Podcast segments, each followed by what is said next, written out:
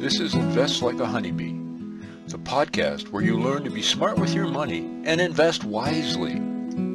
Before we get started, please remember that this podcast is for entertainment purposes only. I'm not an investment advisor.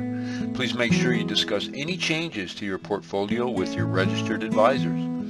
I may continue to hold stocks I discuss in this podcast or not, depending on when you listen to this podcast.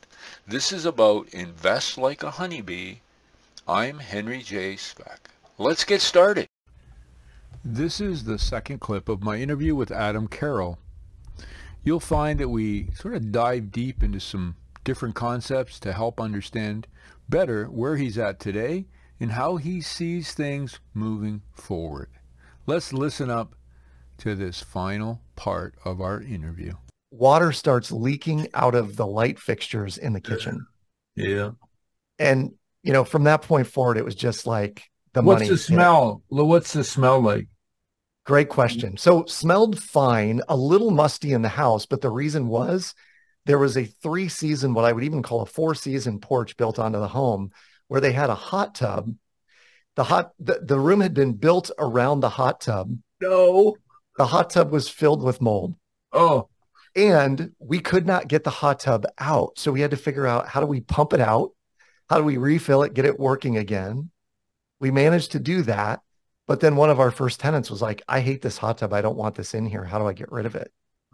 So what was the rent at the time? Sorry, what were you get collecting in rent we were collecting about $1,800 a month plus utilities? plus utilities, And what Yep. was it costing you to keep the place? about 1400 So, you're making four hundred bucks. Yep.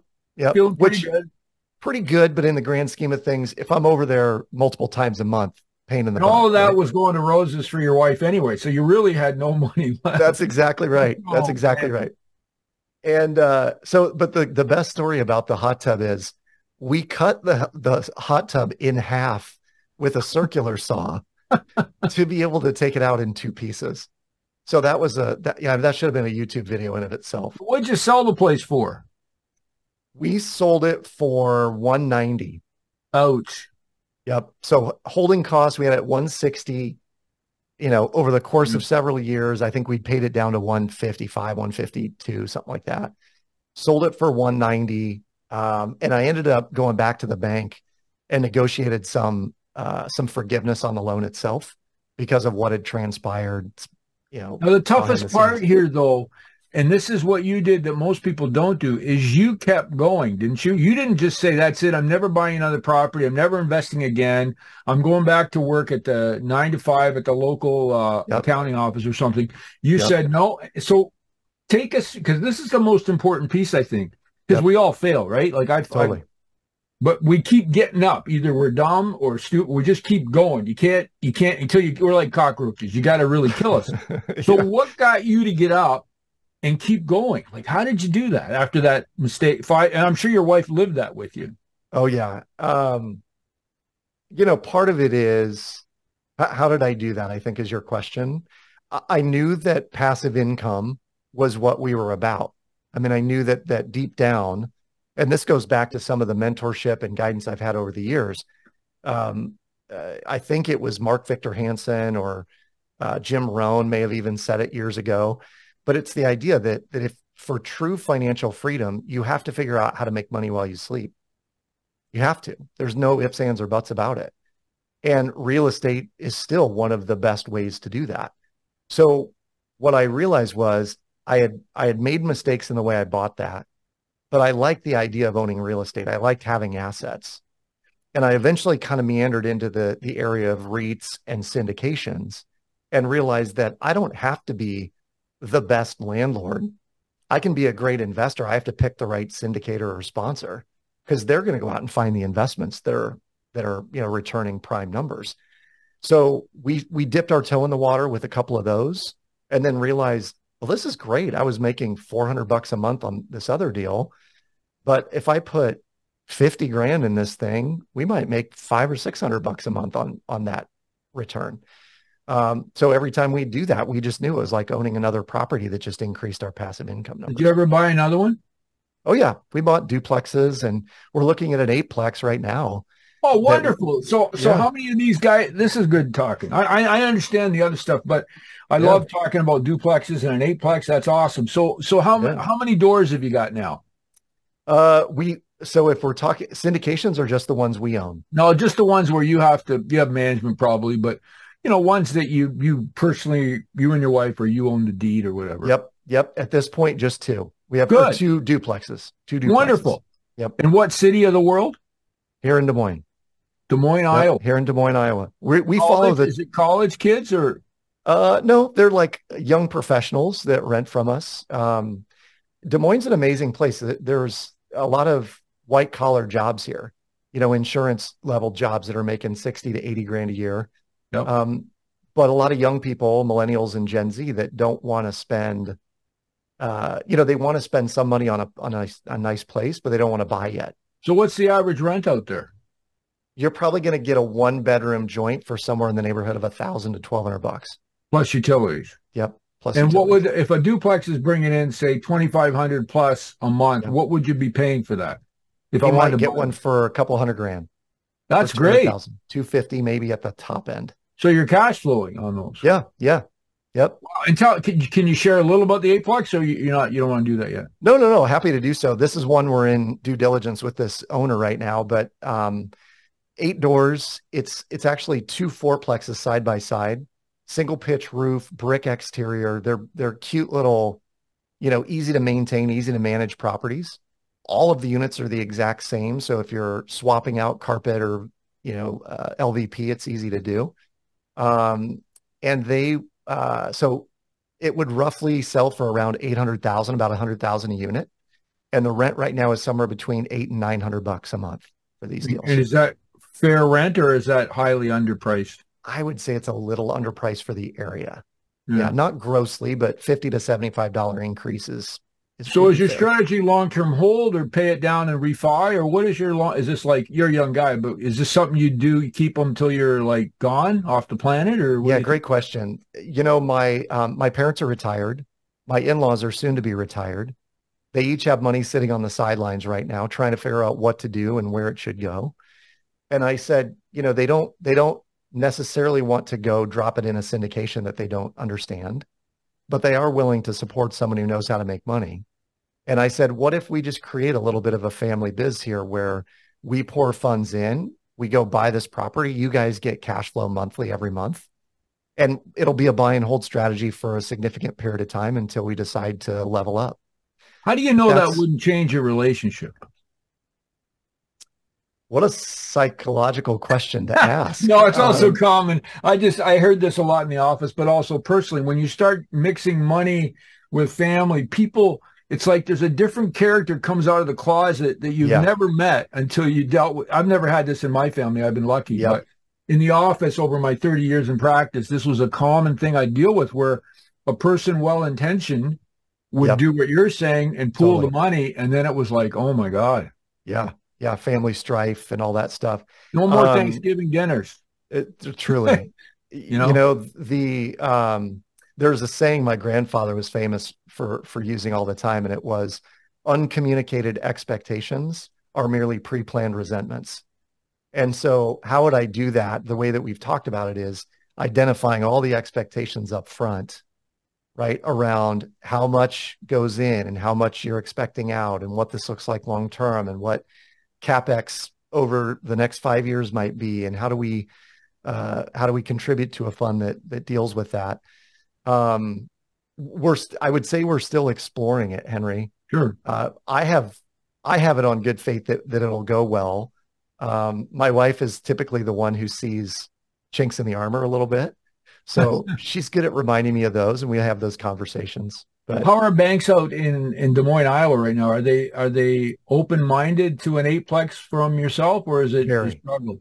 Very, no, very open. And in fact, um, because of the work that I do with credit unions, there are just a plethora of credit unions around me that would love to do those kinds of deals. Okay, so just briefly, you get out of high school. Uh, where'd you go to college? I went to the University of Northern Iowa. The, the, Oh, we call it the Harvard of Iowa. Good good football there too. Don't you have some Yeah. incredible football histories there? Northern Yeah. Iowa.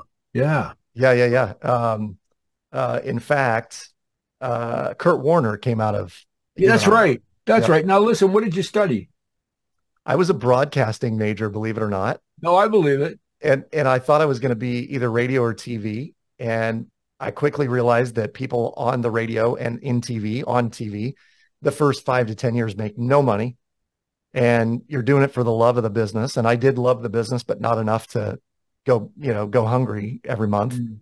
And so I realized that uh, the the folks in marketing and sales did a lot better, and so I sold radio advertising and direct mail marketing and all these kinds of things until I realized that my passion really was financial literacy. And I, I sort of then began to marry the two.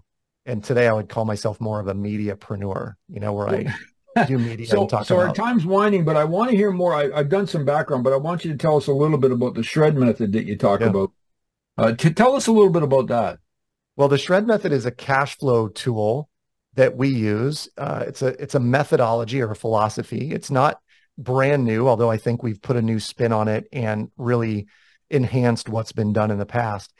Um, a lot of people have heard about mortgage acceleration, how to blast away your mortgage in record time. And what we do is we help people get rid of one of the largest expenses they'll ever have in life, which is the interest expense on debt. And then we take that savings as well as the equity you've built in a property. And we teach folks how to create a bank of money that allows them to invest at a different scale. And then we teach them how to create massive passive permanent streams of income. Do So they increase their leverage? Sorry, Adam. Do they do they leverage up more or not? They're actually leveraging down at the beginning. Mhm. And then as they go, as they go, kind of go up into phase two and phase three, the leverage is very, very nominal. I mean, it's it's far less than they would have otherwise. so Um, how's that it- different than going to your bank and say, I want to double my mortgage payment every other month, or I want to add 200 bucks or something? Like, how does that, how is that different than what the Yeah. shred method does? Yeah, you could compare it with even a 10-year fixed mortgage or a 15-year and making extra payments, right? Okay. The the thing that most people do if they say, I just want to be out of my mortgage, is they lock themselves into a 10-year fixed at, you know, some low percentage. But then what they're also locked into is a high payment. Hmm. And so if things go south or or change their financial picture, um, they're left in a stressful situation where now we have this huge mortgage payment. What are we going to do? Now we have to refi and so on and so forth. Our mentality is take a long mortgage, 30 year fixed mortgage at whatever interest rate you can get, hopefully as low as possible. And then through the shred method, we're going to teach you how to leverage your, your extra discretionary income to blast away that debt in record time. But you're going to do it in a way that increases your liquidity. So if you just simply said, I'm going to send an extra every month, the money is locked in the bank. They're not going to give it back to you if you need it. You have to have some vehicle, some some what we would call a shred account that would al- allow you to access that. And then through a software program that we've created, uh, what we're doing is we're teaching you how to how to leverage short-term interest against long-term interest. You're you're basically borrowing short sums of money for a few days to deploy against your long-term amortized debt, the mortgage, which in the end, what it does is it shaves dozens of years off your mortgage. For most people, we can we can pay off a home in three to five, three to seven years. Is it software or coaching? People co- like is there a person or is it actual software or what is it? The shred method. Well, it's both and. So the the shred method itself is coaching. It's a community of people who are also doing this where we have calls and Yep. strategy sessions and Q&A and all of that. But the the software itself is really what powers your day-to-day, week-to-week decisions. So is that your business now? It, it is. And and I'm I'm still probably 60 40 in the speaking world. I still make a good chunk of my income going out and doing presentations. Yeah. But 60% today is really focused on building the Shred Method as a software and coaching program because we know that we can help hundreds and at some point thousands, if not tens of thousands of people create freedom in their lives. And you, to your point, you you had a show recently you did around more money does not necessarily make you happier. Mm.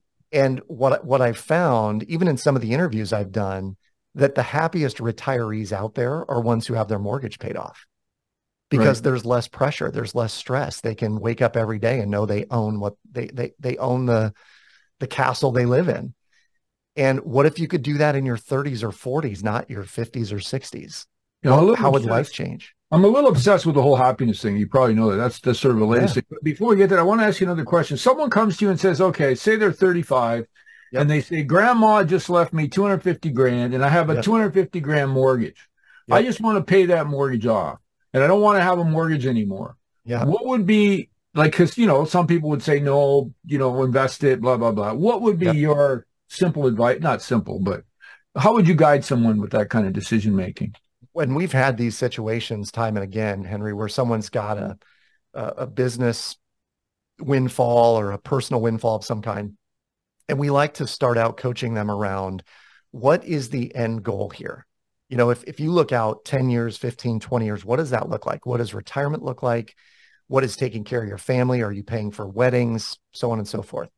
And then building a strategy for them with them around that amount of money if you just simply dropped it on your mortgage and said, cool, I'm mortgage free, but you carried on with the exact same habits that you had before, well, that might lead to $100,000 in credit card debt at some level. So what we want to do is begin to shift and change the behavior so they've set the right habits and they've built the strategy that gets them out of debt, built a built a, a you know a honey pot, if you will, uh, you know a, an amount of money that they're comfortable with that's growing over time so it's not a super simple just drop 250 on your mortgage and call it good. It might be, well, let's put 100 against your mortgage. Let's accelerate the amortization table to a point where you can then recast your mortgage and get your mortgage payment down super low. And then let's show you how to shred that thing over the course of 3 years. And now you've got 150 in investments, you've got a paid off home, you've got an extra 3 grand of discretionary income. Now we're talking about how to build real wealth and that's way more strategic than what most people would would get Okay. from an advisor. And, and this isn't a commercial, folks, because we didn't arrange this. But how would they get a Yeah. hold of you? If the, what's the website? How did they get a hold of digging into the shred method if they want to learn more? we're big on education. We're not a sales organization. This is about educating people. And if if this makes sense to you, great. The shredmethod.com is the best place to go. You'll watch a master class. You can get a 20 minute call with one of our coaches just to run your numbers and see what's possible. And candidly, Henry, most people are shocked. They're like aghast at how fast they can be out of debt. And, and all they're doing is using their existing income. They just pivot the way that that income is used through their household for a period of time. Um, so the shredmethod.com is probably the best place to go. a couple more, and I know we're running out of time, but uh, it's fun talking to you. How do you Yeah. start your day? Uh, do I love this question. What do you do in the morning? Like, take take me right up until if you can define a typical day, that would be extra special. But Yeah. My day, um, my day always ends at either 9 or 10:30 p.m. whoa, And if, if it's 9 a, or 9 p.m., the reason it ends at 9 p.m. is I'm getting up at 4:32 the next morning. talking work day here. We're talking work, Work day. day. Work So day. you work until nine or ten. Okay, No, no, no. Sorry. No, no, no. I'll, I'll work until maybe 5, 5.30 uh, on a given day. But at, at 4.32 in the morning, my alarm goes off. I get up. Uh, I typically will meditate for 10 or 15 minutes. Um, I go work out with a group of guys four to five mornings a week at 5.15. So we'll work out from 5.15 to 6 a.m. And then about 6.15, 6.20, I get home, take a shower, and I'm ready to get started with my day by 6:45 or 7 at the very latest. But my workday usually is 7 until about uh, 11 a.m. is my first work sprints. I'll usually have lunch appointments from 11 to around 1, and then I'll do more work sprint from 1 to 5. And um, you know, on a typical day, I'm I'm either here in my studio or I'm out meeting with people, um, or on you know three or four occasions during the month I might be traveling for a speaking gig. And does your Um, wife work with you, or is she working in a different business? my wife's a school nurse, so she's at Okay. a middle school uh, and you know has a nursing job, loves the job, um, but will likely be done in the next two or three years because she's just like, I think I'm ready to to do other things. And what's your thing for fun? What do you do for fun when you're not working? I love to watch movies. I'm a huge movie buff, and at the movies is even better. So if I can go to a movie theater in the middle of the day, that is like the best break in my my month. Um, I love to play basketball with my sons. Uh, they're both really adept at basketball, and I'm not. So we laugh and carry on because I'll shoot threes out of nowhere and make them, and they're like, "How on earth is this happening?" Um, but I love to hang with them. My daughter is one of my favorite people, so spending time with her is is is a, a joy. Um, so yeah, those things. Well, Adam, I want to thank you. I just I just wanted to summarize. Maybe you could summarize for us again. I'm back to this. Um, what you talk about financial literacy today. Yeah. Um, and the gaps that we have. Has it gotten better since your TED Talk and your Monopoly game, or do you think we're the same? Where do you think we're at? And and and the final question I had: Do, do people still hit you up on the TED Talk thing? Because that's what I went to right away when I got that email from your. Yes. Uh, it, I'll answer the second question first. Yes, they do. They still, I get TED Talk questions all the time. Yep. But what I love, love is when someone says, man, you look familiar. I know I know you some from somewhere. And I'll say there are a lot of bald dudes with glasses out there. You know, you've probably just seen somebody who looks like me. And then, and then I'll say, do you ever watch YouTube, TED Talks? Do you have anything on, you know, on a uh, playlist? Because I'm on a lot of playlists, particularly around money and psychology and things like that. Um, that's usually where people know me. As it relates to how we are today, the state of financial education in our country has gotten better over the last 10 years. And there are a lot of uh, there are a lot of pioneers in this in- industry who've been here a long time with me. We've locked arms. We're going out there. We're trying to change uh, financial literacy for the masses. It has gotten better, but we're nowhere near where we need to be, Henry. And I think shows like yours are a great uh, additional plug-in point for people who want to know more about money because we're just not talking about it enough. So I'll end it there, and I I just uh, want to say it was a pleasure interviewing Adam and being able to interact with him and his knowledge base of of what he's done, what he's accomplished, and his goals for financial literacy for all of us. So again, I'm Hank Svec for Invest Like a Honeybee. Talk to you again next week.